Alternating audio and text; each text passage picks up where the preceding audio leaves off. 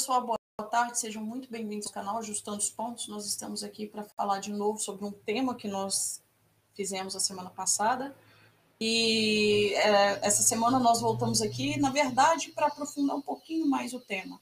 Ah, nós vimos um comentário de um irmão ah, na live que nós fizemos sobre Balaão, e de fato nós não fizemos um, um estudo tão completo e tão profundo e Balaão ele é de suma importância para a gente entender o que realmente é a questão do, de como que algumas coisas vão entrando de uma forma sutil no meio da igreja.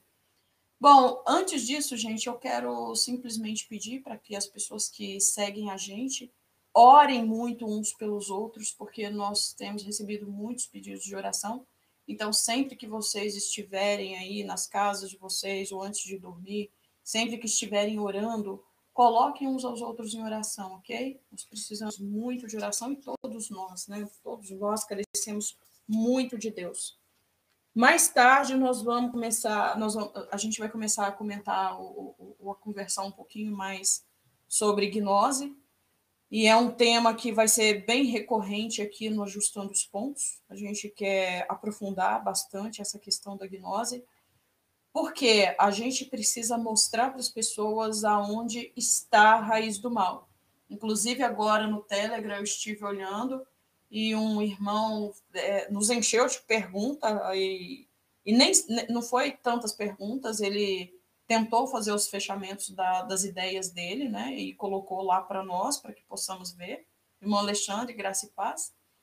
E eu achei interessante o posicionamento dele no grupo, muito embora eu preferia que ele tivesse feito isso individualmente, né? Para que eu pudesse ver e, e, conversar, né? Mas, mas é bom eu ver que a pessoa está pensando, está refletindo, está tentando entender o que está sendo dito aqui. Eu acho positivo, porque a pior coisa é a pessoa simplesmente abandonar o barco porque não entendeu, né? E quando a pessoa conversa com a gente, eu acho muito importante, porque a gente é a chance que a gente tem para poder avaliar as perguntas e poder responder de forma mais certa. Então, eu vou fazer um questionário, eu vou fazer dessas perguntas um questionário e um roteiro para que a gente possa, ainda essa semana, estar tá respondendo, porque a pergunta ou o pensamento dele pode ser também o que outras pessoas pensam, né? Então, eu quero até agradecer. É, boa tarde, pastor Gisiel, pastor Valdivino, é, pastor, ó, é, pastor Gisiel, Valdivino Mesquita, não sei se é pastor, eu falei porque escapou. Eliane Alves, Ana Regina Nascimento, boa tarde, graça e paz. Prostrado, boa tarde, graça e paz. César Olímpio, boa tarde, graça e paz. Que Jesus abençoe cada um de vocês que estão aqui com a gente, tá bom? Então, vamos começar o estudo de balão. Hoje, nós vamos aprofundar um pouquinho mais, tá? Marina LP, boa tarde, graça e paz. Chegou agora. Balaão em hebraico significa Bilã. Eu não sei se eu pronunciei certo, gente, porque eu não sou, na verdade, teóloga, tá? Eu sempre falo isso porque eu, eu realmente não sou. É, então, a, em hebraico significa Bilã, Bilã que no sentido duvidoso da raiz, é, pode significar devorar ou causar confusão. Olha que interessante que até o nome de Balaão tem uma conjectura interessante, né? Ele era filho de Beor, natural de, Pi, de Pitor. Isso a gente vai encontrar lá. Ah, ah, desculpa, aí aqui eu não tenho uma referência. A referência está na Bíblia lá em Números 30, 25, né? Se eu não estiver enganado. 22. Números 22. Deixa a Gabi abrir aqui, aí eu leio para vocês, tá? Números 22. Isso mesmo?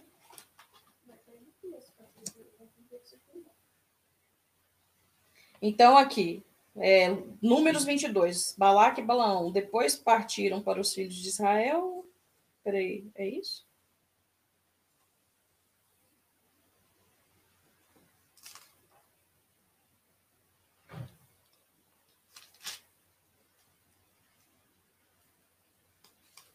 Gabi, procura para mim o lado certinho mesmo. A gente leu isso a semana passada, tá? Em números 22.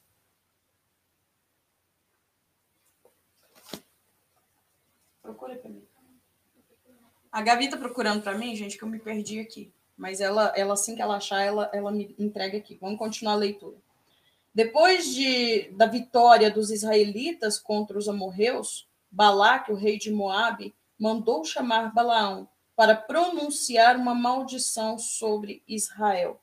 Então, Balaque, ele é rei dos moabitas, e ele mandou chamar Balaão para pronunciar uma maldição.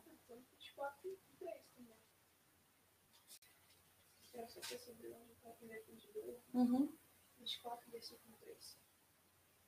Ah, se minhas lives vão ser sempre à tarde? Não, é, de noite nós vamos fazer live. É, esse é um podcast, né? Então eu prefiro esse horário da tarde para fazer o podcast, irmã. A Elaine Alves está perguntando. 24, 3.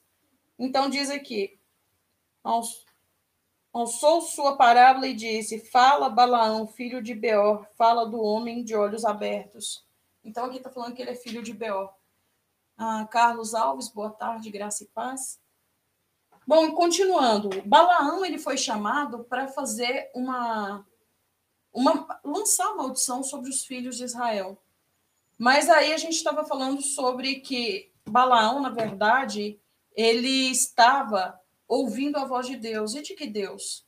Nesse momento, na verdade, Balaão ele vai ouvir a voz do verdadeiro Deus, do Deus de Israel. E Deus proíbe ele de lançar maldição. E Deus proíbe ele de fazer qualquer coisa contra Israel. Então Balaão ele foi, né? Nós lemos a história semana passada. E aí ele ele às vezes que ele ofereceu o sacrifício que ele tentou fazer uh, o que Balaque sugeria, ele não conseguiu, ele não fez o que Balaque pedia, que era amaldiçoar Israel. E na medida em que vai andando a história, a gente vai vendo que essa história, na verdade, ela é fragmentada e ela é difícil de ser narrada. A gente tem que ir observando Balaão em outros textos também. Bom, então, continuando. Para, uh, originalmente, ba uh, Balaão parece ter sido apresentado como um vidente estrangeiro, em Números 24.1. Na tradição posterior, ele age como um profeta. Isso está em Números 22, 5. Então, a gente vê que Balaão ele tem uma característica dupla, né? Porque se lá em Números, lá no livro de Números, 22, 5, ele agia como um profeta, lembra que ele estava fazendo tudo parecendo que estava sendo guiado por Deus? Lá no livro 22, 5. Lá no livro de números, tá, gente? 22, 5. É... Aí fala que Balaque, né, ele enviou os mensageiros a Balaão, filho de Beor, a Petor, é, onde está junto do rio, na terra de seu filho e de seu povo, a chamá-lo, dizendo: Eis que o povo saiu do Egito e cobre a face da terra. Parado está de frente de mim. Vem e amaldiçoa este povo, pois é mais poderoso do que eu. Talvez assim eu possa ferir e lançar fora da terra, porque eu sei que aquele a quem abençoar será abençoado, aquele quem amaldiçoar será amaldiçoado. Então foram os anciãos Moabitas, os anciãos Midianitas, com o preço dos encantamentos nas mãos, chegaram a Balaão e lhe disseram as palavras de Balaque. E ele lhes disse: Passai a noite aqui, eu vos darei a resposta, como o Senhor me falar. E o tempo todo ali parecia que ele estava agindo como um profeta de Deus. Parecia que ele era alguém que falava da parte do Senhor, né? E a gente vê que Deus ainda entrou e tentou fazer o impedimento. Balaão falava com os espíritos e rinha do conhecimento do verdadeiro Deus. Bom, e isso aí, eu acho que foi esse irmão que fez o comentário, né, que nos trouxe para esse estudo hoje de novo. E, então a gente vê que Balaão ele se comportava como um profeta. No primeiro momento, ele se comportava como um profeta. Mas e depois? O que, que ele fez, né? Vamos continuar o estudo aqui, tá? Como tal, ele depende das determinações divinas e apesar do furor de Balaque, ele tem que abençoar Israel repetidas vezes. Então, Deus mandou ele abençoar Israel. Ele não conseguia lançar maldições, né? E agora olha que interessante, Balaque fala para ele: vai lá, porque a gente sabe que quem você amaldiçoar vai ser amaldiçoado, quem você abençoar vai ser abençoado. Olha como que ele coloca o papel de Balaão aqui. Isso aí é interessante, viu? É bem interessante. Aí ele vai, ele sai, parece um, um, um profeta de Deus, parece. Mas de repente a gente começa a observar um pouquinho mais Balaão e a gente vê que ele vai ter atitude de fato de um adivinho, tá? E continuando aqui, o fato de que a narrativa foi composta de três formas diferentes, de uma tradição muito popular, a jumenta fala o que. Ah, aí eles vão citar um escritor aqui que eu não conheço, tá? E aí eu vou pular. Ah, mas aí, no caso aqui, tem a fala da jumenta, e existe também alguns pontos que torna difícil a reconstrução exata dos acontecimentos. E realmente, a gente começa a ler, de repente a gente não chega a uma conclusão se a gente não tiver um olhar mais profundo sobre a palavra, porque existem outros livros na Bíblia que vão trazer a, como que fala, um conhecimento sobre Balaão, essa postura dele que vai estar ali na Balaão vai ser o profeta que vai agir na sutileza mesmo, tá? E a gente tem que ler esses outros textos para a gente entender. Então, aqui, uma figura bem diferente é Balaão de Números 31, 8, 16. Então, vamos ver o que está falando lá, né? Números 31, 8, 16. Deixa eu abrir aqui, gente.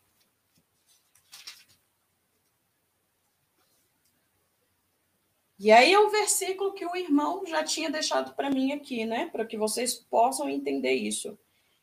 E eles estão falando aqui sobre a vitória do povo de Deus sobre os midianitas. E quem morreu dentro de, de, dessa briga, dessa guerra que eles tiveram, né? Mas eu vou só para o 16 que a gente já entende. Eis que estes foram as que, por conselho de Balaão, deram ocasião aos filhos de Israel prevaricar contra o Senhor, no caso de Peor, pelo que houve aquela praga entre a congregação do Senhor. Aliás, aqui está falando daqueles que morreram, né? Mas depois vocês leem aí, gente, para vocês prestarem atenção, tá? E Josué 13, 22, que é, na verdade, o que o irmão deixou para mim aqui. Josué 13, 22, que diz assim: Também dos filhos de Israel mataram a fio de espada Balaão, filho de Beor, o adivinho, como os mais que por eles foram mortos. Então aqui a gente já vê que Balaão, em primeiro momento, é, ele parece, parece um profeta de Deus, e aqui a gente já está vendo uma característica diferente. Ele é colocado como um adivinho, né? Será que é à toa que a gente vê lá em Apocalipse o próprio Deus, o próprio Jesus, porque ali é Jesus falando com João, é, nos alertando, alertando a igreja para tomar cuidado com os caminhos de Balaão? Será que é à toa? Será que não é uma pessoa que quer usar dos conhecimentos ocultos? Uma pessoa não, a gente pode avaliar isso de, de várias formas, né? Não precisa ser necessariamente uma pessoa. Ultimamente, ajustando os pontos, tem denunciado movimentos gnósticos, né?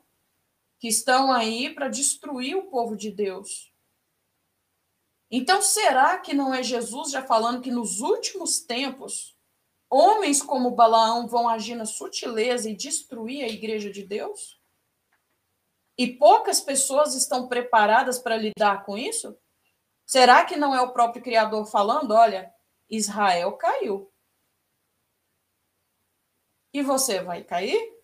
ou vai entender a sutileza do sistema para introduzir no meio da igreja gnose os conhecimentos diabólicos que vêm para destruir a igreja. E é o que a gente está vendo, né? É o que a gente está vendo acontecer.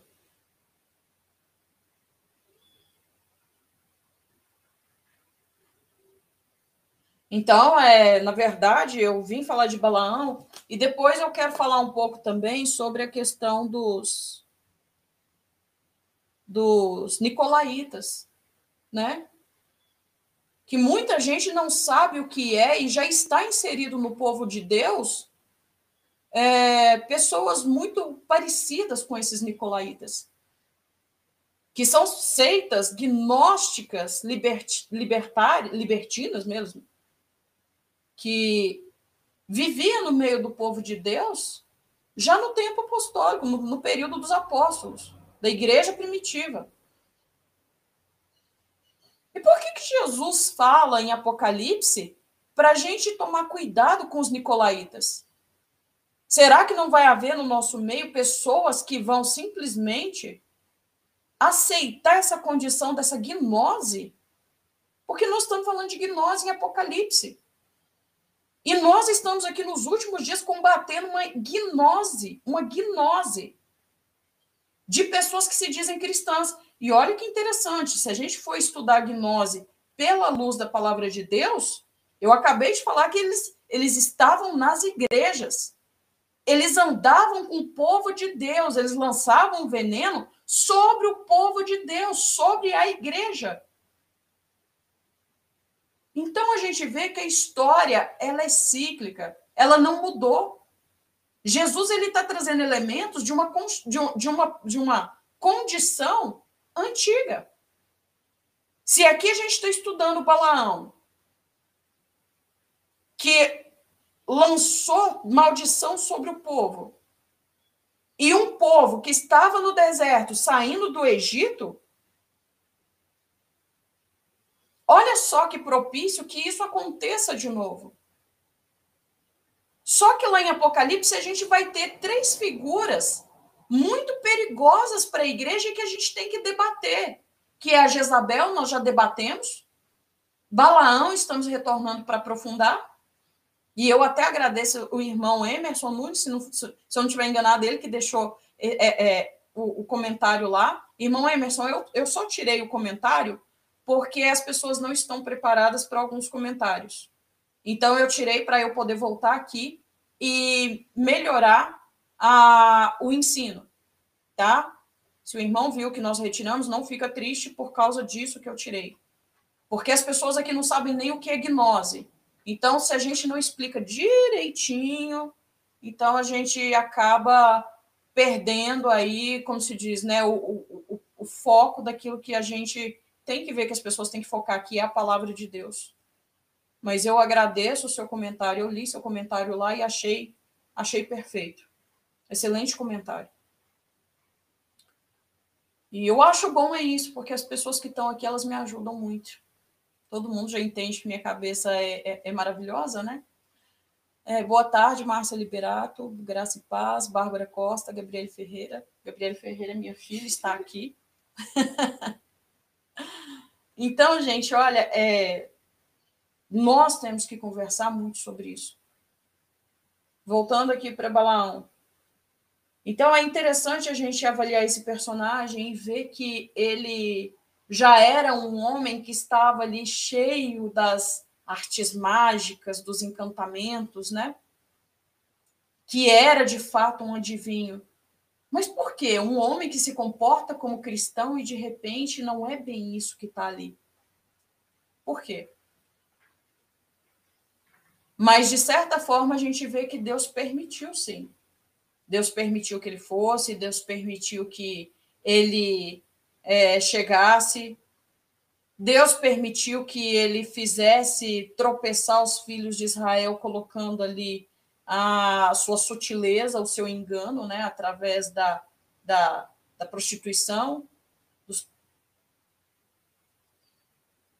Mas aí, ao mesmo tempo, a gente vê que lá na frente, essas pessoas foram mortas, né?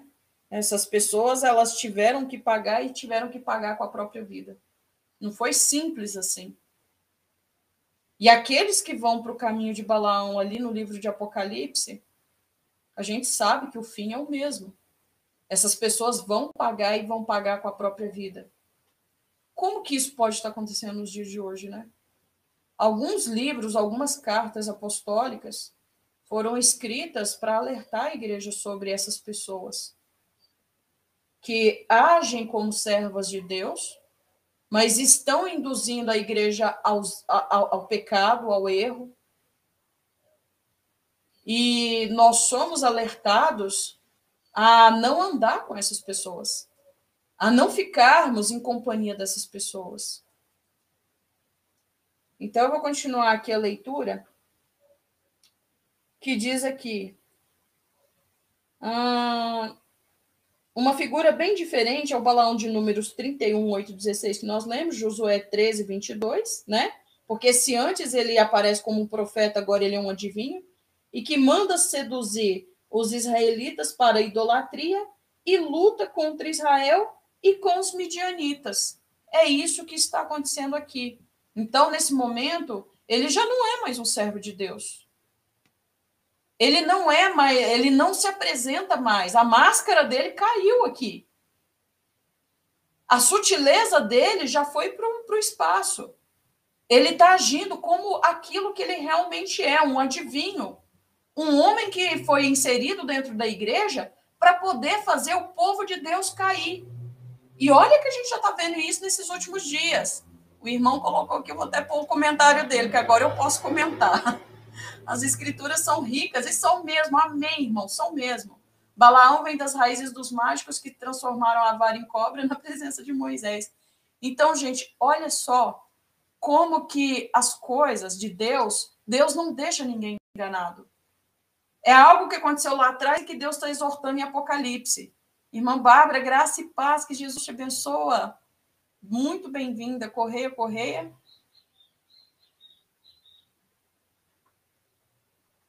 Deixa eu ver essa pergunta do Correia, Correia e eu volto para os estudos aqui. Ah, dentre estes, é possível que também estejam enganados. Porém, pensam estar fazendo certo? Ou todos sabem bem o que estão fazendo e, e é tudo premeditado? Essa pergunta ela é bem complexa, né, irmão? Olha, eu penso que todo movimento, porque eu vejo esse gnosticismo como um movimento organizado. Ontem eu, eu fiquei o dia inteiro estudando sobre isso, o dia todo. E a gente vai vendo a complexidade do assunto e do engano na medida em que a gente vai aprofundando. Porque, ah, primeiro, ninguém entra num assunto sem antes conhecer o porquê. Esse movimento ele é político, religioso e extremamente organizado. Então, aí a gente para e pensa assim: os cabeças do movimento, as pessoas que foram partidárias e porque elas têm sim a participação ativa, elas sabem o que estão fazendo e elas estão aliciando outras. Agora, eu acredito que outras pessoas, como nós, por exemplo, nós que fomos seguidores de alguns desses, nós não fizemos isso por maldade. Mas por quê? Porque é, esses gnósticos da atualidade, eles entraram muitas das vezes pela veia política e religiosa. Política porque introduziram pensamentos de um lado sionista, de outro lado neonazista, de outro lado político e da libertação marxista, e por outro lado religioso, porque Aí a gente se apropria também da condição do sionismo religioso, de, dessa, de, dessa nova forma de criar nas pessoas um ambiente judaizante. E da mesma forma, eles entraram como servos da nova era para destruir a nossa Bíblia. No momento em que eles diziam que a palavra de Deus ela é cheia de falha, ou ela é antiga e ela precisa ser. É, a gente precisa ter um olhar mais moderno, mais contemporâneo. Isso é uma atitude bem progressista, aliás, e é vinculado também à política. Então a gente vê que essas pessoas elas agem o tempo todo como anticristos. Pessoas que vêm contra tudo aquilo que é de Deus. E é por isso que desde o início, ajustando os pontos, se coloca naquela posição de ser contra o movimento desigrejado, porque eu sempre vi os perigos disso. Tanto na própria formação da palavra, na etimologia da palavra desigrejado, quanto na questão de observar que existe alguma coisa política por trás de todo o movimento. E aí eu falo como assistente social, falo como uma pessoa que estuda profundamente movimentos sociais, porque isso é uma área de estudo ah, muito pertinente a sociólogos e, e assistentes sociais. e afins, né, áreas de, de questão social e afins, né? Então, é, eu vejo que é como todo o movimento social que eu já analisei e estudei até hoje. A gente, por exemplo, vamos às feministas, que é uma coisa que todo mundo já sabe que eu gosto muito de estudar. eu tenho até que rir um pouquinho, né? Mas, por exemplo, as cabeças do feminismo, elas sabem exatamente o que elas estão fazendo. Elas sabem, porque toda forma de ativismo organizado tem sua política, sua organização, sua pauta, tá?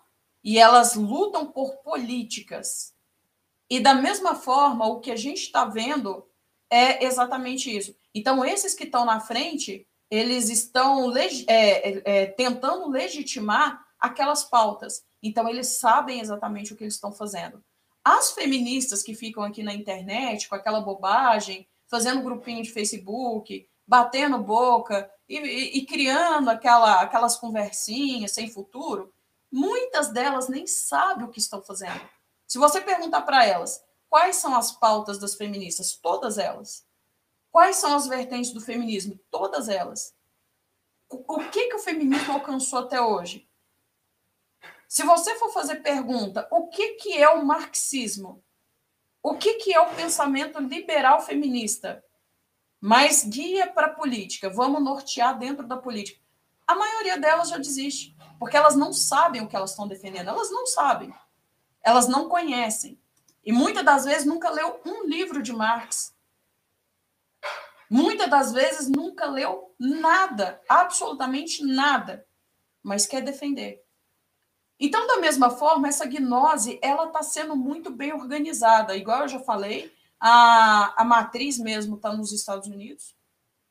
E é, é o sionismo e está envolvido com isso também. E muita coisa está envolvido com isso. Eles estão vinculando a religião com a política e eles estão trabalhando ativamente, não é à toa que eles se dizem cristãos. Por quê? Porque eles querem, eles querem trazer, na verdade, é uma única religião. Eles acham que, por exemplo, a URI não vai ser suficiente para isso. Helena Blavatsky não vai ser suficiente para isso. Então, eles têm que pegar as pessoas aonde? na sutileza. Na sutileza. Então, para isso, muitas das vezes, eles vão usar os artifícios. Olha, nada melhor do que fique em casa, pessoas mais tempo na internet e pegar pessoas no laço. Nada melhor do que aquele movimento do Brasil. Vamos para a rua, o gigante acordou. E, de repente, introduzir nas pessoas todo um processo de revisão histórica e falar que a história foi narrada de forma errada e de repente começar a apostar numa extrema direita que está vinculada ao sionismo e que está vinculada a Israel e levar também a igreja junto. No caso, a igreja se comportou muito bem. Ela se aliançou à política, promoveu o presidente que se aliançou aos Estados Unidos e que teve parceria com Israel desde o princípio. Então, assim, o movimento, gente, ele é muito complexo. Muito complexo mesmo. Para a gente poder falar disso. E eu estou tentando é, trazer para vocês, eu estou tentando, tentando desenhar para vocês isso, porque é muito difícil. É muita coisa que aconteceu no cenário político e, e, e mundial de 2010 para cá e que está vinculado com tudo isso que está acontecendo. Está tudo vinculado, gente. É um emaranhado, é uma teia de gato mesmo. E nós precisamos desenhar isso para que as pessoas possam enxergar a raiz do mal. Mas eu, eu confesso que eu estou tendo dificuldade. Porque Vamos dizer assim, eles tiveram 10 anos para introduzir o revisionismo histórico, atrelar as pessoas ao sionismo e trazer as pessoas ao pensamento de uma forma cristã que se tornou robusta. E eu estou falando sobre isso há uma semana. Então, eu estou numa desvantagem enorme. E é por isso que eu sempre falo para vocês: olha, gente, os materiais que eu mandei para o Telegram, aquilo que a gente já produziu até hoje, ouçam com bastante atenção, porque vocês vão conseguir fazer esse fechamento por conta própria se vocês começarem a ser mais analítico, a estudar com maior profundidade. Por outro lado, também, eu acho que o, o, o, o pior de tudo foi destruir a, a, a, a convicção do cristão na palavra e na questão do cristão que ia para a igreja, porque é, por mais que as pessoas queiram falar, ah, mas o templo está contaminado pela maçonaria, nem todos. Nem todos. Isso foi uma mentira que eles lançaram e, e as pessoas compraram. E isso foi o, o, o que realmente piorou a condição para nós. E a gente tem que retornar para a palavra, para uma vida de oração, para uma vida na direção de Deus. A gente tem que se, se propor a esse retorno. E é interessante, porque Jesus, ele em momento algum se posicionou como um líder político. Ricardo Araújo, Graça e Paz, Israel Vitorino, Renato Margonar, boa tarde, Graça e Paz, Hélio J. Barbosa, Correia, Correia, eu já tinha falado, ele que fez a pergunta, né? Eu acho. Levita Paulo, boa tarde. Cristina Carvalho, boa tarde, Graça e Paz. Missionário Paulo Ribeiro, acho que eu já tinha falado, pastor. Boa tarde, Graça e Paz, sejam bem-vindos. Bom, então a gente tem que ter o retorno, sim, para as Escrituras, o retorno, sim, para as coisas de Deus, porque a, palavra de Deus é completa. Bem falou o irmão ali no início. A palavra de Deus ela, ela é completa. Ela vai se tornar incompleta, por quê? Porque a proposta desses ocultistas é de fato destruir. Destruir tudo que é de Deus. Porque agora eles precisam abrir uma condição para essa igreja universal. E como que vai brotar a Igreja Universal se antes a palavra de Deus não for destruída? A fé dos cristãos não for minada? Entende? Então eu preciso minar a fé, eu preciso destruir a palavra. É, na verdade, o movimento interreligioso que é antigo, o movimento ecumênico que é antigo, foi só o início para trazer essa condição, para possibilitar mas ainda eles estavam com muita dificuldade, na minha opinião. E se não fosse esse movimento gnóstico que nós estamos vendo com os nossos olhos desses dias atuais, promover de forma inteligente toda essa estrutura, talvez ainda estivéssemos com pessoas firmes.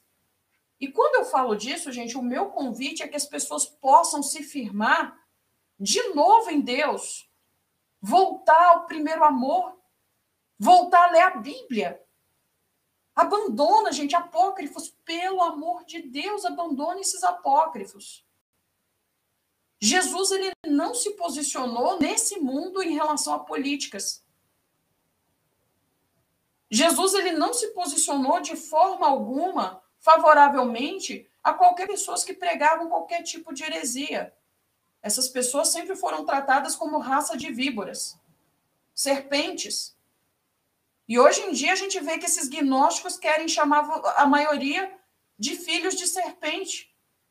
Aquilo que Jesus combatia, que era afastar a serpente das ovelhas, hoje em dia eles estão chamando as ovelhas de serpente e muitos estão achando bonito, né? Querem de fato ser filhos da serpente.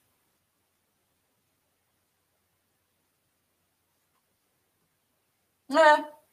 Olha aqui, irmão Emerson, eu concordo, irmão. Concordo, é isso mesmo. E esse é o caminho de Balaão.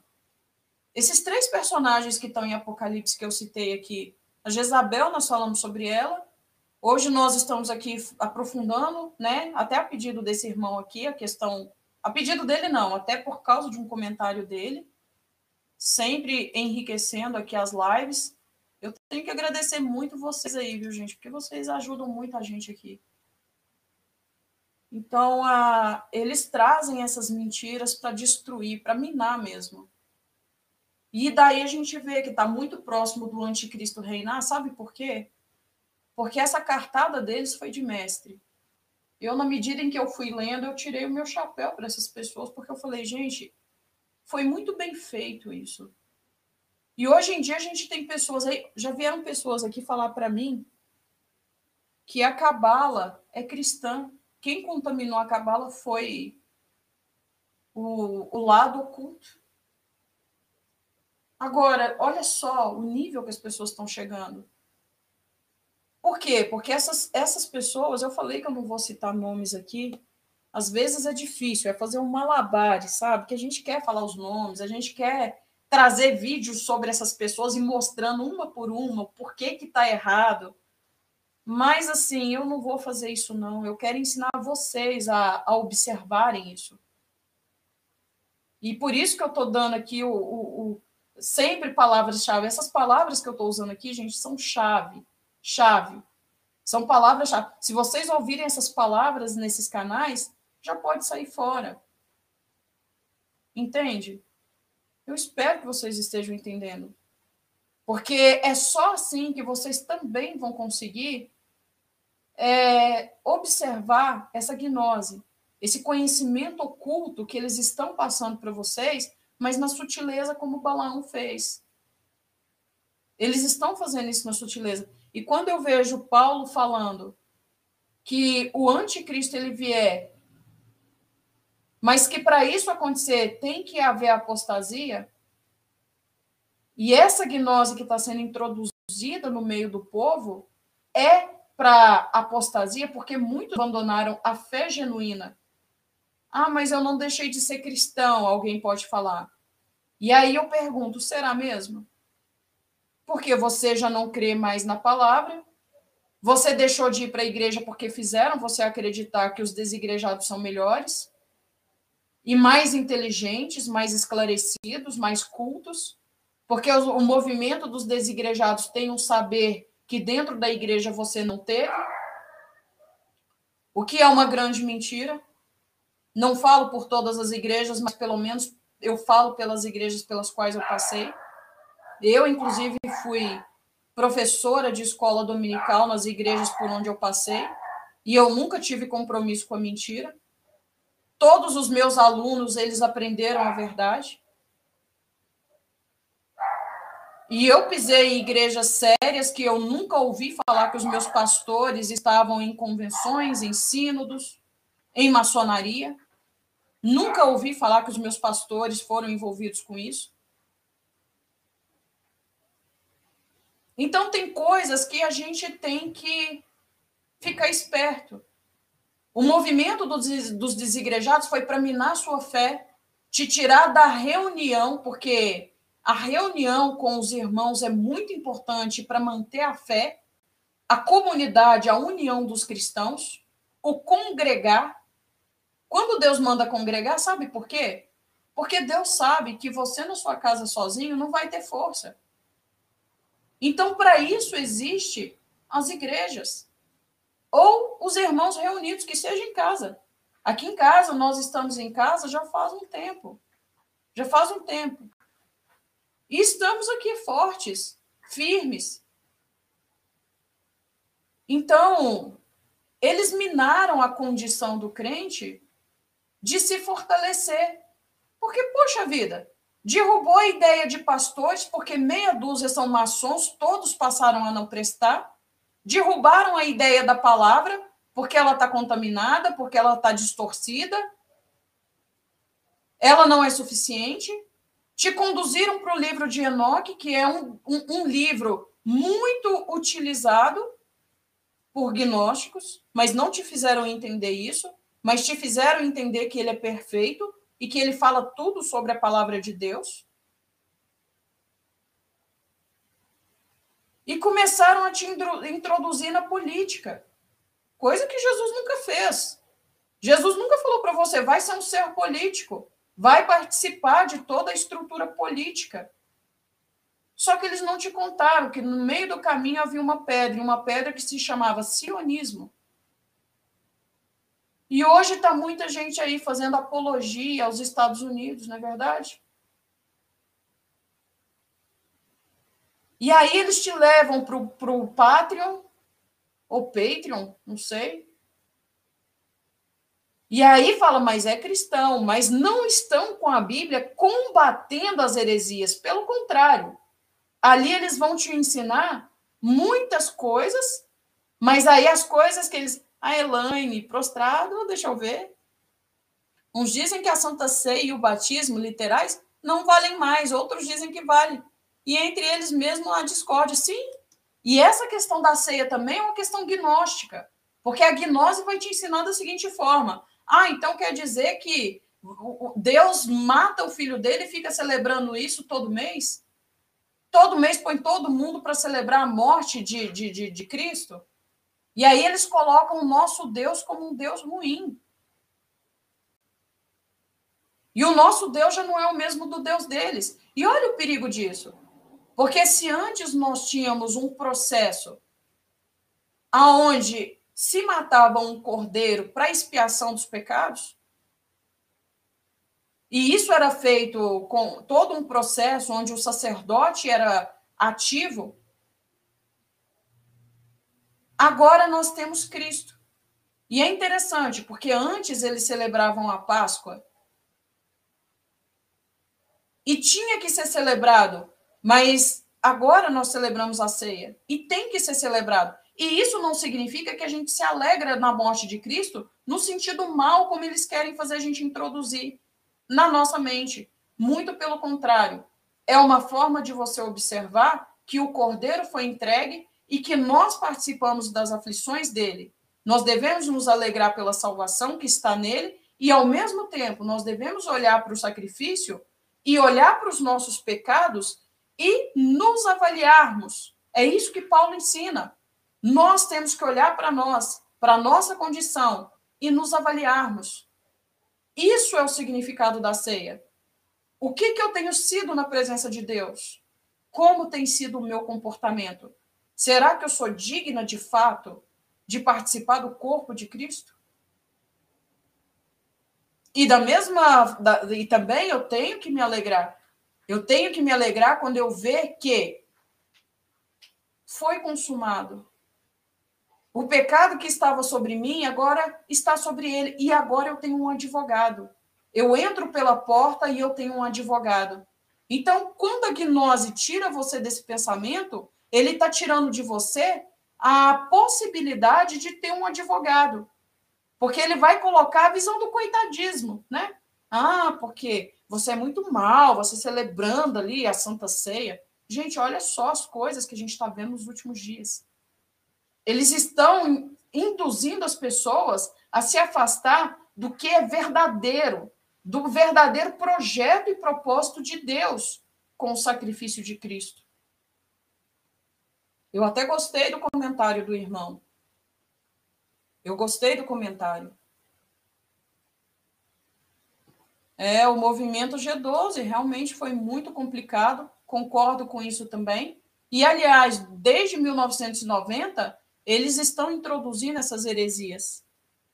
Mas eu não conheço muitas igrejas que seguem G12 na minha cidade. Geralmente são igrejas. Igrejas. Essas mesmas aí que a gente está falando, que tem convenções, tem isso, tem aquilo.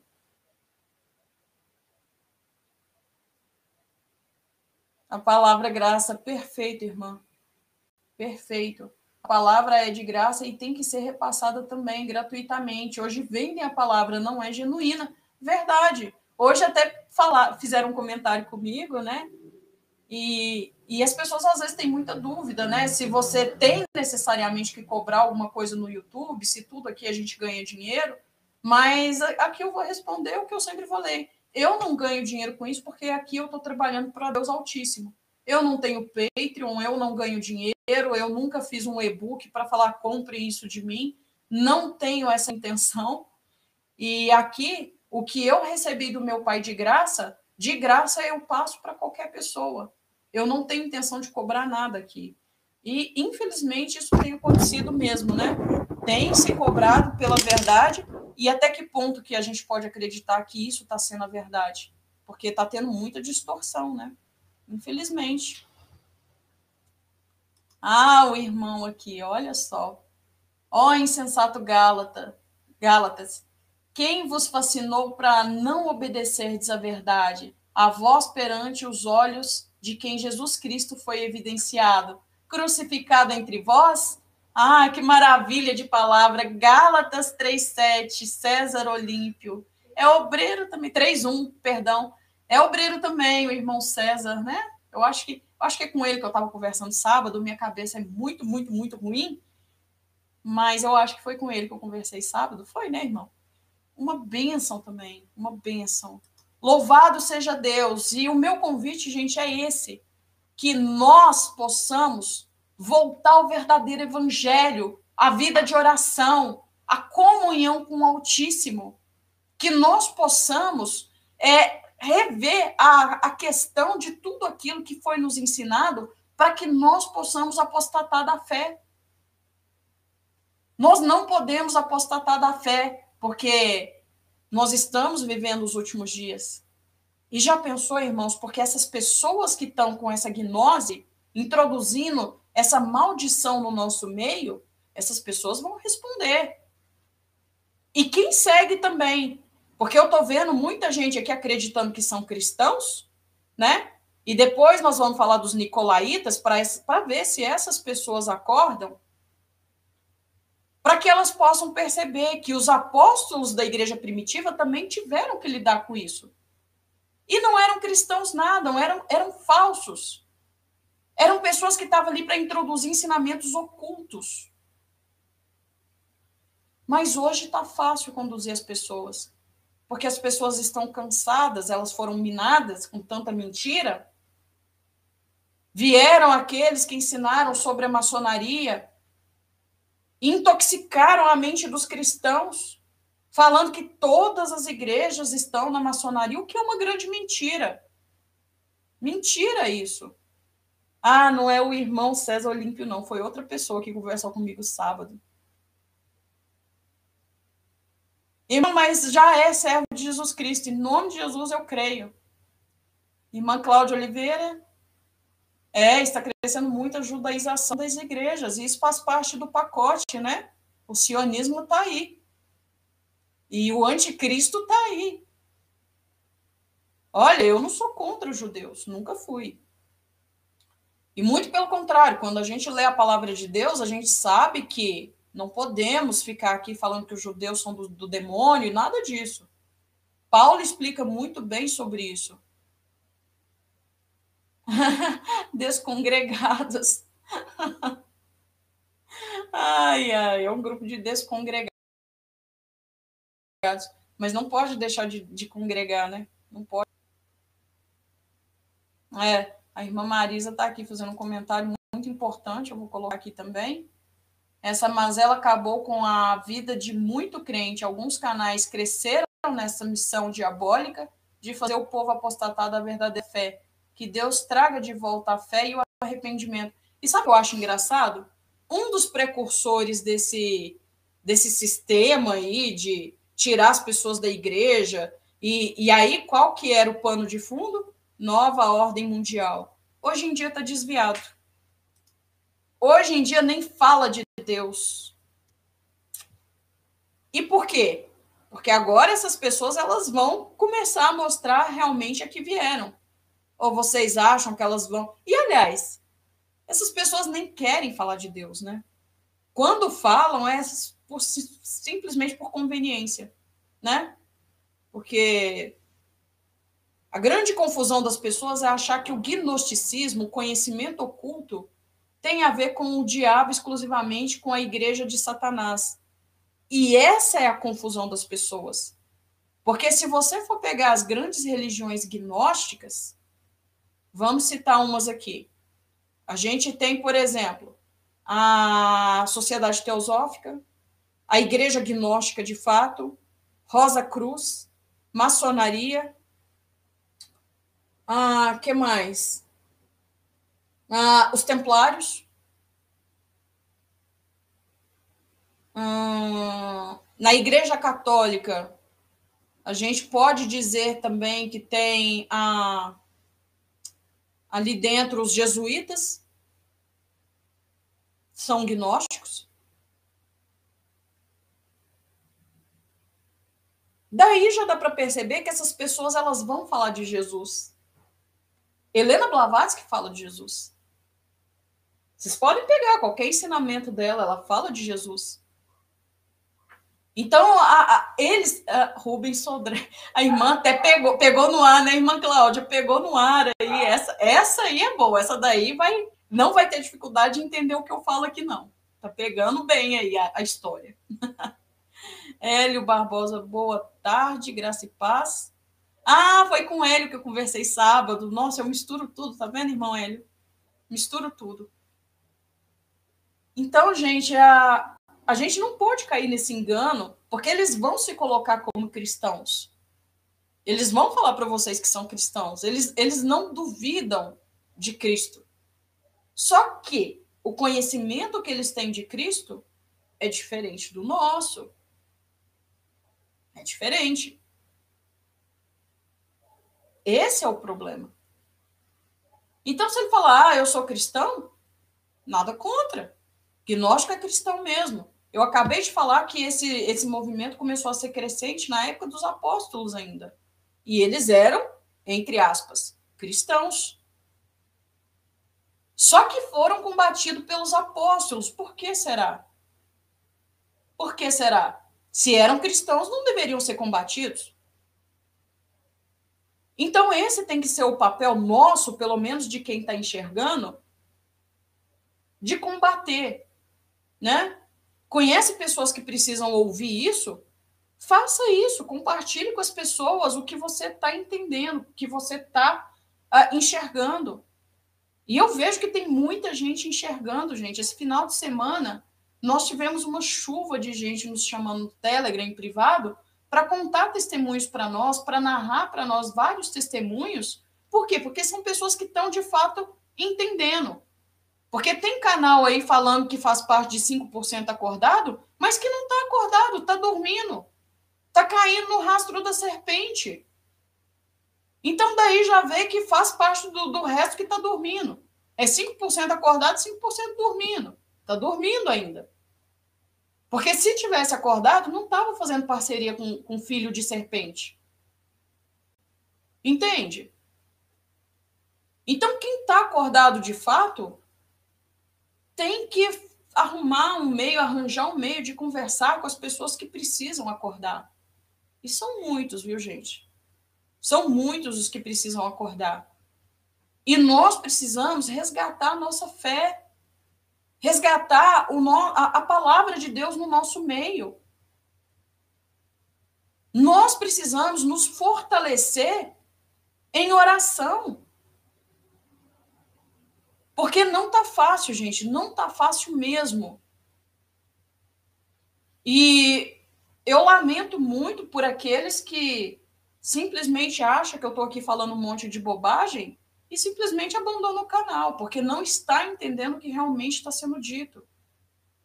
Mas eu vou orar por eles e quero convidar todos a orarem também por esses que estão saindo do canal. Não porque eu quero de volta, porque igual eu falo, olha, gente, eu não estou nem com quantidade aqui, não, não estou preocupada com isso, não. Mas que Jesus possa, sim, mostrar a verdade para essa pessoa lá na frente. Que o Espírito Santo possa trabalhar no coração dessa pessoa de forma que ela enxergue a condição do erro e que, de fato, a palavra de Deus, exclusivamente a palavra de Deus, tem resposta para toda essa heresia que está sendo imposta no meio da igreja. Hoje eu estava falando no canal aí, né, do Olavo, Olavão, né? Olavão, que diz que virou cristão, mas olha só, esse aí tem sido responsável. Esse aí tem sido responsável por muitas coisas no Brasil. Ele que levantou a suposta de extrema direita, que eu nem sei aonde que está tão extremo assim. Quem leu lá o, o manualzinho lá de, de pré, pré-candidato do Bolsonaro, não enxerga isso como extrema direita. Eu li, eu li duas vezes e não enxerguei nada de extremo na direita de Bolsonaro. Mas, enfim, vinculou o Brasil aí ao sionismo, vinculou o Brasil aí a, a, ao, a Israel, vinculou as igrejas à política, e tudo foi muito bem feito, muito bem desenhado. E aí? A igreja era muito forte quando ela estava na palavra. Depois que ela se permitiu ir para a política, eu não estou falando que não existia igreja partidária política, não. Existia, porque eu não sou hipócrita, não. Eu sei que existia. Mas quando eu me, fa... eu me refiro à igreja, gente, eu estou me referindo principalmente às igrejas pequenas, de pastores sinceros, honestos. De pastores que nunca se venderam ao sistema político. Porque essas igrejas que estão comprometidas com política, essas são as perigosas. E essas estão aí junto com a política, Olavo de Carvalho, o sionismo, pró-Estados Unidos e pró-Israel. Engraçado que o sionismo gosta muito da nova era. E não é à toa que a gnose vai estar tá chovendo dentro do sionismo. É muito interessante a gente avaliar essas coisas.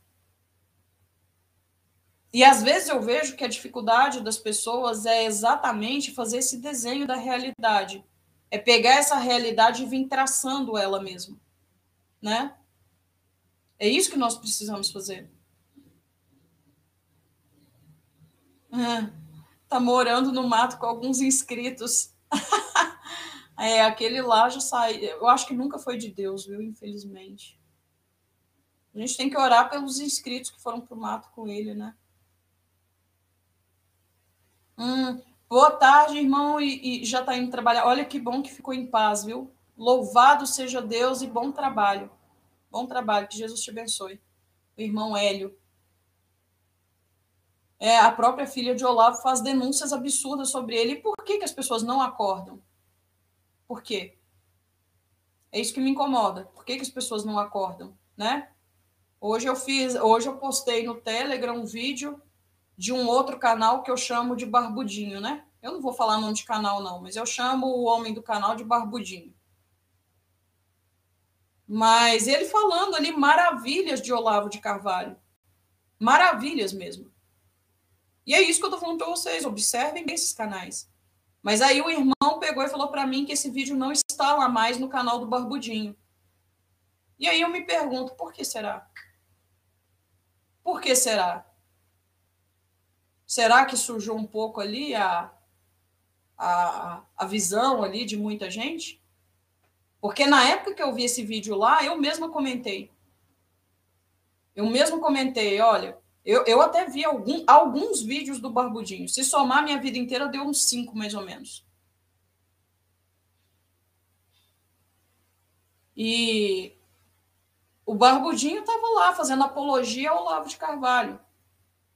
E eu comentei com ele, falei: escuta, ô Barbudinho, você não sabe que o Olavo de Carvalho fez um monte de coisa no Brasil aqui para vincular o Brasil ao movimento sionista e ser pró-Israel?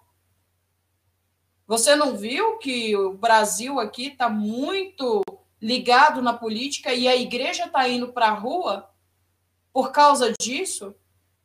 E a igreja pode pagar um preço muito caro porque estão construindo as bases sólidas para o anticristo? Ser pró-Israel, nesse momento, nesse momento, é ser pró-anticristo. Vai me desculpar. Mas o Barbudinho não quis me responder, ele não me respondeu. E na época eu não tinha, eu não tinha esse canal aqui, né? Nós não tínhamos esse canal, eu e meus filhos. Na época eu era só eu mesma, eu não tinha essa coisa de, de, de falar e pronunciar, não tinha voz. E eu já achei esquisito aquilo. E é isso que eu tenho que eu, eu falo para vocês, tomem cuidado. Tomem cuidado. A coisa é muito, muito esquisita. tá? Coisa é muito estranha. Ah, quando, porém, vier o filho do homem, porventura achará fé na terra? Esse é o problema, né? Estão introduzindo tanto mal na igreja, no meio do povo de Deus, que é perigoso não mais, né? As pessoas elas vão ficar cansadas da mentira e às vezes não vão crer mais na verdade. Isso é muito triste.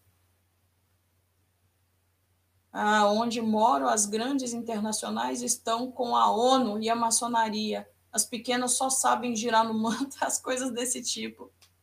Tá difícil. É. Tá complicado mesmo.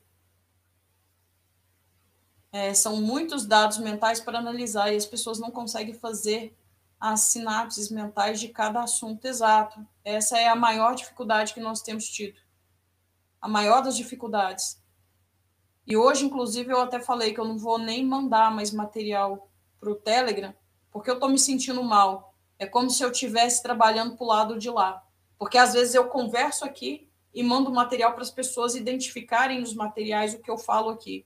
Mas eu estou vendo que as pessoas estão pegando os materiais para si mesmas só para, sei lá, porque algumas pessoas já falaram para mim que estão no ajustando os pontos só por causa dos materiais que a gente posta e não porque gostam das coisas que eu falo. Então eu cheguei à conclusão de que eu não vou mais postar materiais. Só mesmo as coisas que a gente prepara, porque eu quero que a verdade seja atingida. E eu não tenho compromisso de mandar material para ficar fortalecendo a dúvida. Então eu tomei essa iniciativa e eu não quero mais.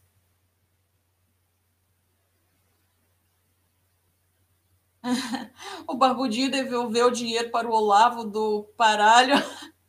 o Barbudinho é de viés esquerda radical. Ou seja a tal falsa direita. e a esquerda radical também está aí colocando, através do, do, do, do da, da, da, fraternidade branca, a gnose, né? É, os dois lados são gnósticos. Os dois lados. É incrível, é incrível.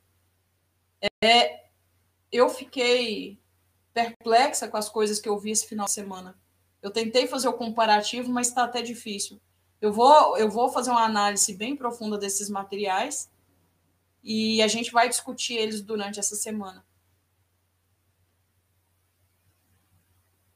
Bom, então, gente, deixa eu voltar aqui para o estudo, só para a gente encerrar aqui, né? Sobre a questão do Balaão. Eu nem sei onde que eu parei. Ah, mas vamos lá, né? Vamos, vamos continuar. Então, Balaão ele teve na luta com os medianitas e contra Israel, né? E por isso aparece em 2 Pedro uh, 2,16. Uh, eu vou falar para o Felipe abrindo aqui para mim, minha Bíblia, que aí fica mais fácil.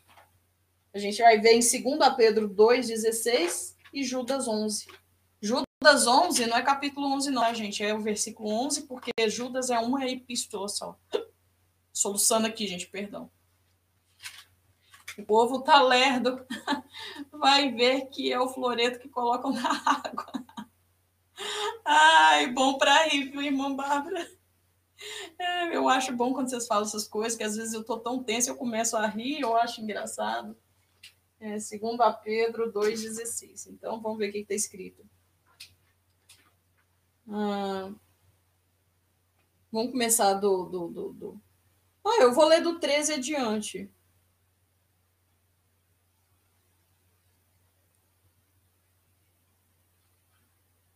Hum...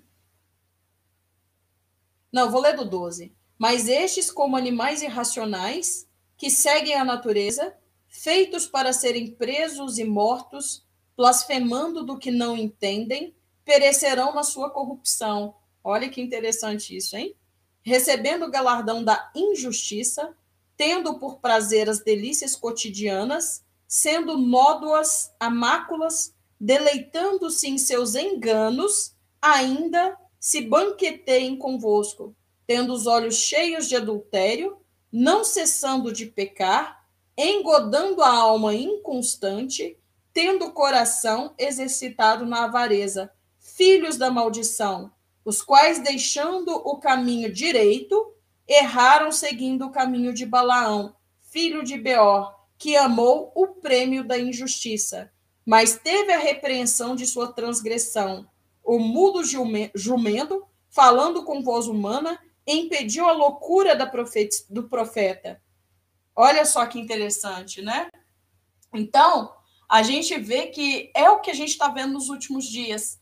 Homens que estão introduzidos na igreja, fazendo todo esse mal. E olha que Pedro fala que eles estão agindo como animais, né? Lá no versículo 12, mas estes como animais irracionais, que seguem a natureza, feitos para ser presos e mortos, blasfemando do que não entendem, é, perecerão na sua corrupção. Então, essas pessoas, gente, elas vão perecer. Elas vão perecer. E Jesus está voltando. Jesus está voltando. Jesus vem aí. E eu quero ver como que vai ser o posicionamento dessas pessoas diante do Altíssimo. Isso eu quero ver. Eu quero ver mesmo. Porque é isso que eles estão fazendo introduzindo o erro, o engano no meio da igreja. Amém? Aí a gente tem lá o, o, a epístola de Judas, né? Meu ajudante saiu daqui, eu tô com dois livros aqui, vamos ver se eu consigo abrir aqui.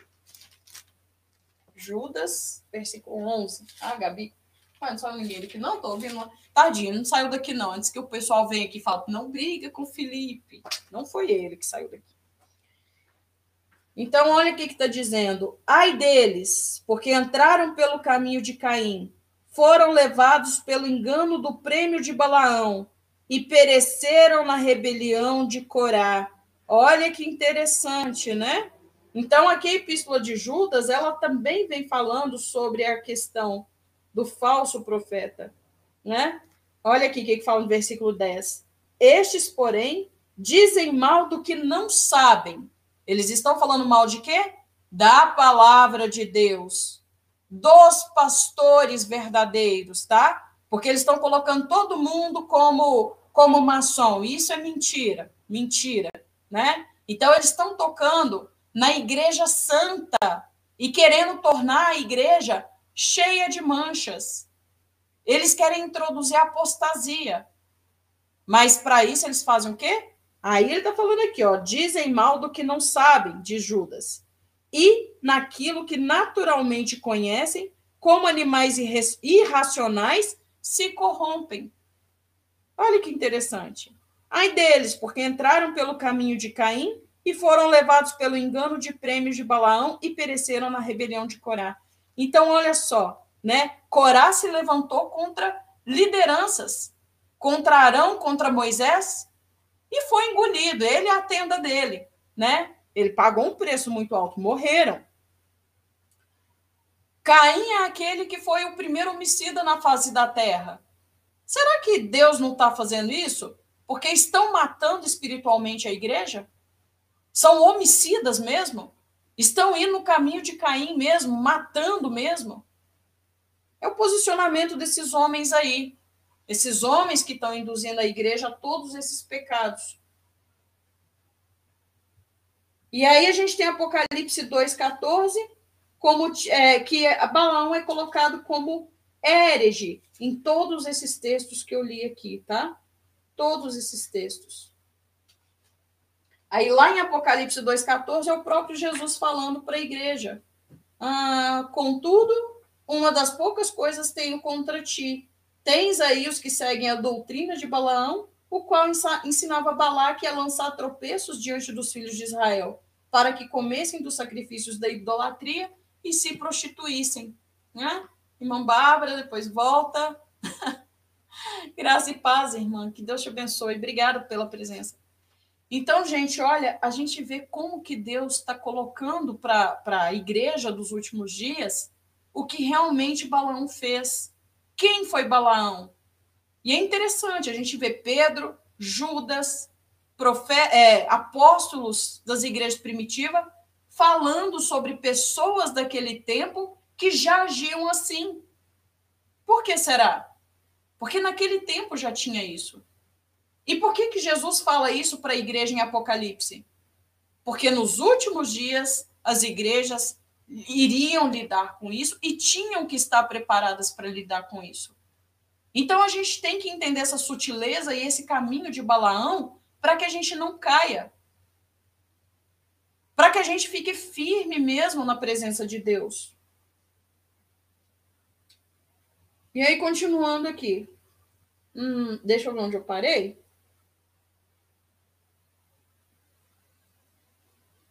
Então, uh, os seguintes oráculos proféticos são atribuídos a Balaão. Aí está em Números 23, 7 e 10.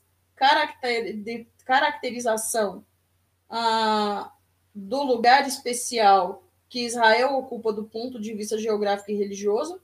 Está em Números 23, 18 ao 24. Bênção e elogio de Israel, por causa do seu rei poderoso, a pureza do seu culto e força do seu exército e Números 24, 3 ao 9, a fertilidade de Canaã e o poder militar da realeza israelita.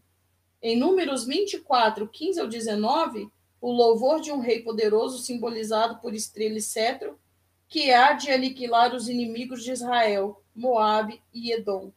Sobre a interpretação desse elogio como profecia messiânica, a estrela, os, é, estrela os oráculos sobre Amalequitas e Sineus, bem como os oráculos enigmáticos dos versículos 24 e 33, devem ser, é, ter sido acrescentados ah, posteriormente. Os quatro oráculos acima citados datam provavelmente o tempo de Davi. Bom, então aqui eles falam da questão da formação desses livros, né? E aí eu não vou entrar muito nesse mérito, não, porque, igual eu já falei, eu não sou teóloga. Mas fechando aqui, né, a questão de Balaão e chamando a atenção da igreja para um posicionamento firme, firme mesmo, porque está muito grande a, a, os erros e as heresias dos últimos dias. E o fato de uma pessoa se dizer cristã não significa que ela é de fato cristã. Tá? Lembrando aqui que Balaão, em primeiro momento, parecia um servo de Deus, mas depois a gente vê na narrativa, na medida em que a história vai sendo desenrolada, a gente vê que ele era, na verdade, um grande adivinho e que introduziu pecados de é, introduziu idolatria no meio do povo de Deus. Então a gente tem que estar firme porque isso está acontecendo na sutileza. E esse é o chamado que eu tenho para a igreja. Esse é o chamado que eu tenho para falar com cada um de vocês. Saíram de, de nós, mas não eram de nós porque se fossem de nós, ficariam conosco. Mas isto é para que se manifestasse o que, o, o, é, que não são todos de nós. 1 João 2,19. Perfeito. Porfírio 07.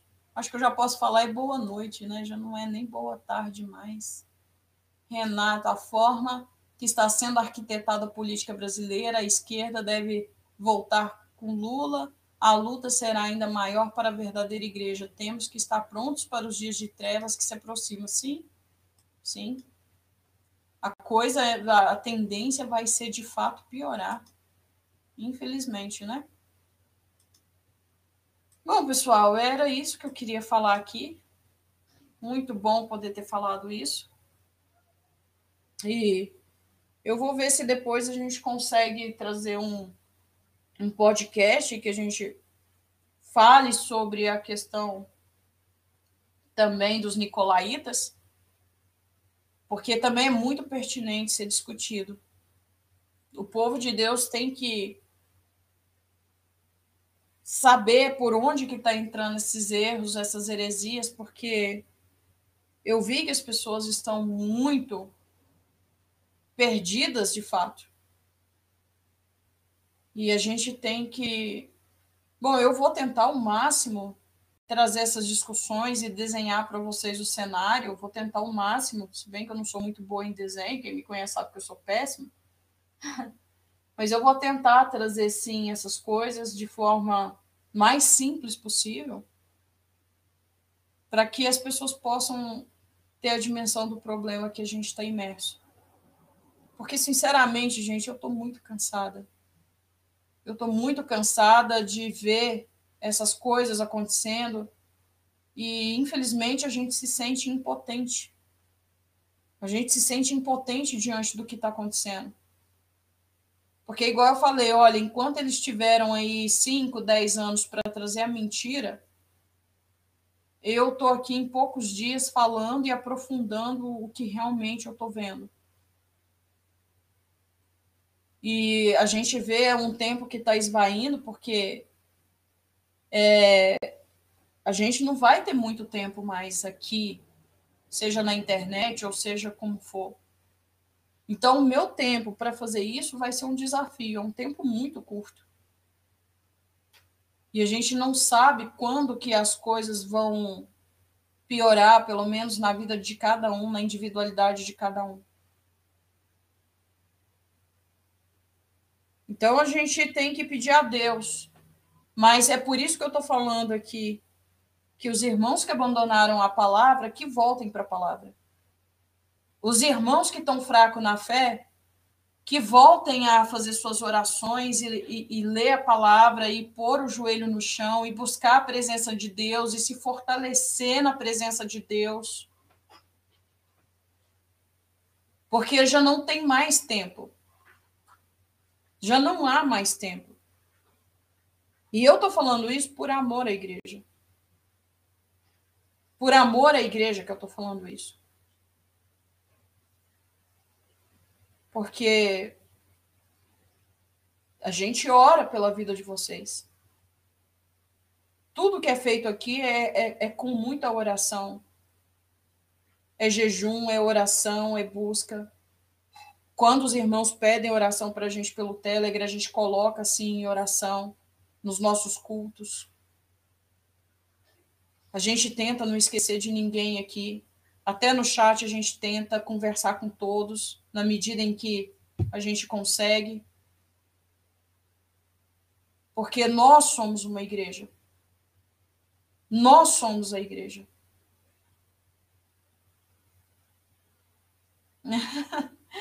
ai, ai, eu, eu gosto, gente. Olha, é bom porque a gente se descontrai um pouco, né? A irmã Cíntia fará um intensivão supletivo de desintoxicação. Eu vou tentar, irmão. Mas a ideia é essa. A ideia é essa, com certeza. E orem, orem, orem para que as pessoas possam entender o que a gente está falando. Orem, porque quem convence é o Espírito Santo, eu não. Eu não sou nada. Eu não sou ninguém. Quem é o Espírito Santo?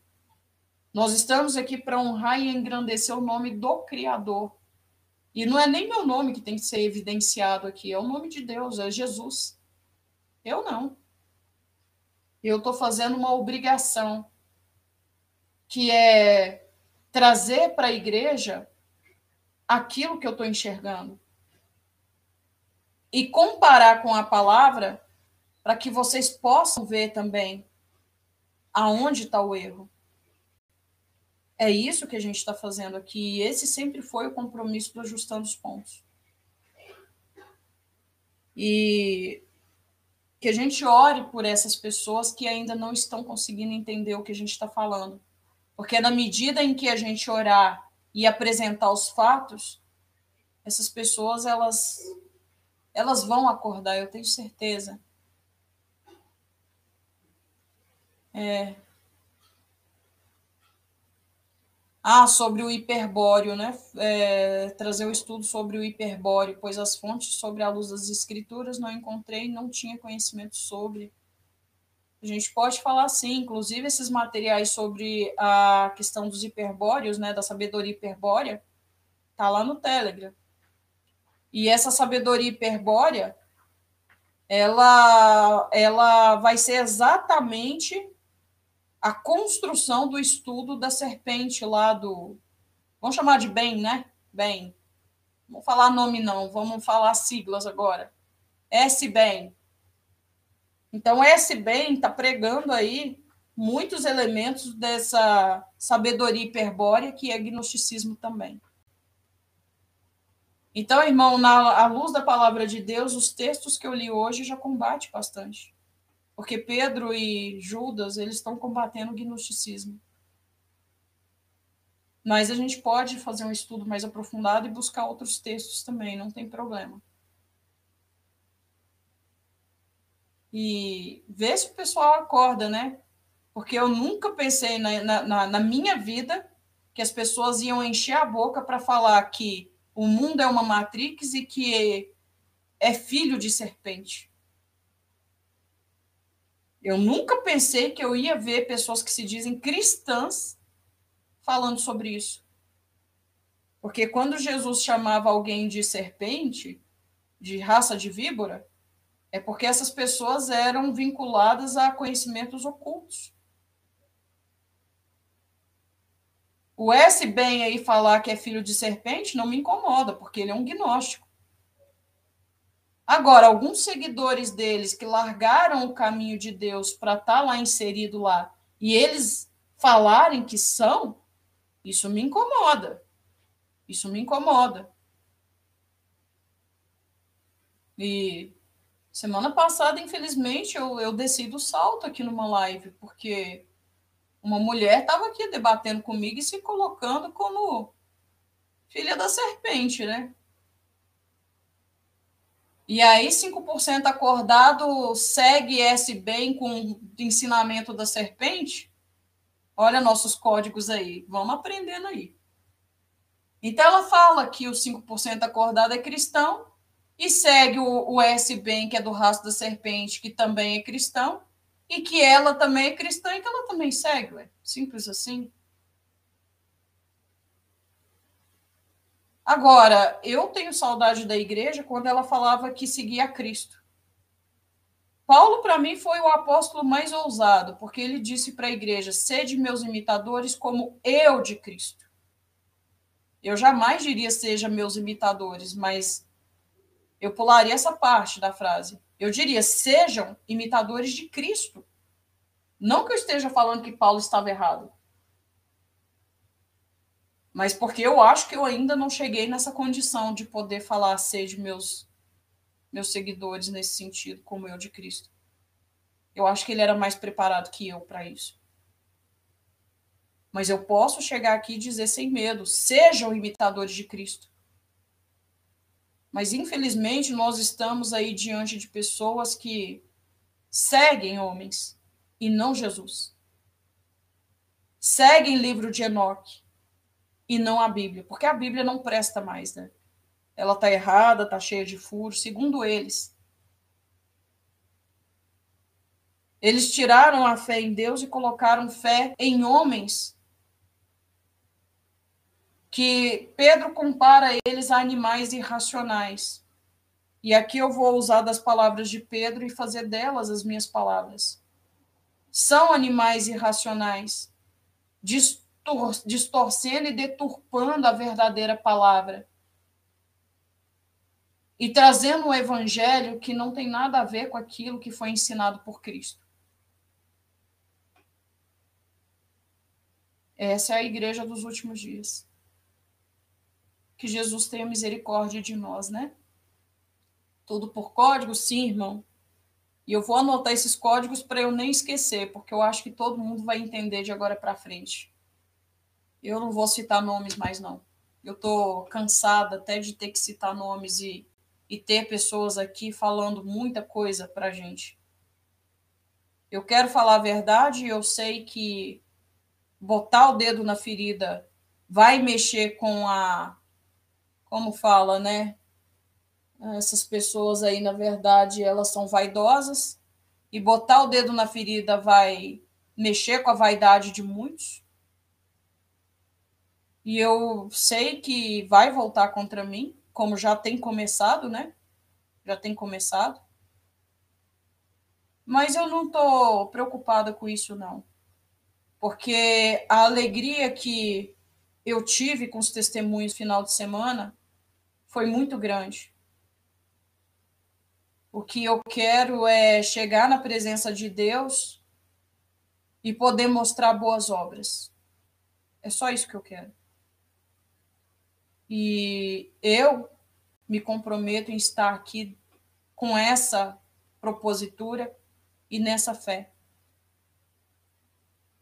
Se é para ser escravos, sejamos escravos de Cristo. Amém. Glória a Deus, verdade. É, a coisa tá complicada, né, gente?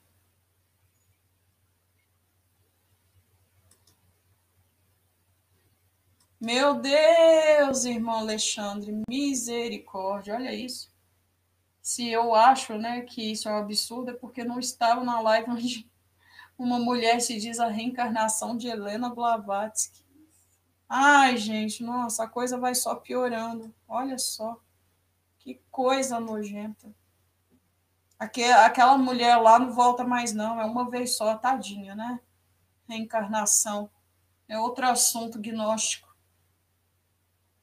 Esse negócio de seguidor é tão tão idólatra, na verdade. Você se inscreve em canais agora, ser seguidor de fato só de Jesus. Verdade, verdade.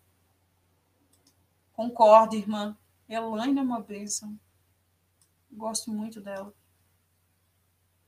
Mexer com o ego, irmã Cíntia, mas dá para entender tudo, todos os códigos. Para bom entendedor, meia palavra basta. Obrigada, irmã. Então é assim que a gente vai conversar de agora para frente. Pessoal, eu vou sair. Irmãozinho chegou, irmãozinho, graça e paz. Eu vou sair agora. E hoje eu não estou muito bem, não. Hoje eu estou um pouco. Estou passando mal um pouco. E eu quero fazer uma live de noite, mas se eu não melhorar até as 9 horas da noite, aí nós vamos jogar o tema para amanhã, combinado? A gente já fez esse podcast agora. E se eu tiver bem, eu volto. Se eu não tiver, aí amanhã eu volto com o tema. E é bom porque eu não tive tempo hoje de organizar os materiais, porque segunda-feira na minha casa é dia de faxina. E eu não tive muito tempo hoje, não. E amanhã eu vou ter um pouquinho mais de tempo. Obrigada, Jim. E mas eu quero que todos tenham uma excelente noite na presença do nosso Salvador. Que Jesus abençoe. Muito obrigado aos que tiveram presente aí conosco. E se eu não voltar hoje na live de noite às 9 horas, eu volto amanhã para a gente continuar com o assunto. E esse assunto gnose, eu vou. Eu estou preparando o material, né? Igual eu falei ontem, eu estudei o dia inteiro, eu estou desde a semana passada estudando esse assunto. E eu vou organizar esses materiais e a gente vai discutir os temas separadamente na medida em que eu conseguir organizar, tá bom? Hoje eu ia só dar uma introdução com alguns poucos materiais para depois a gente definir cada um deles. Mas eu vou eu vou ver se eu consigo hoje, se eu não conseguir porque eu não estou bem de fato, amanhã eu volto, tá bom? E olha, gente, tenha uma noite abençoada, que Jesus abençoe e fiquem com Deus. Se eu não voltar hoje, até amanhã, em nome de Jesus. Amém?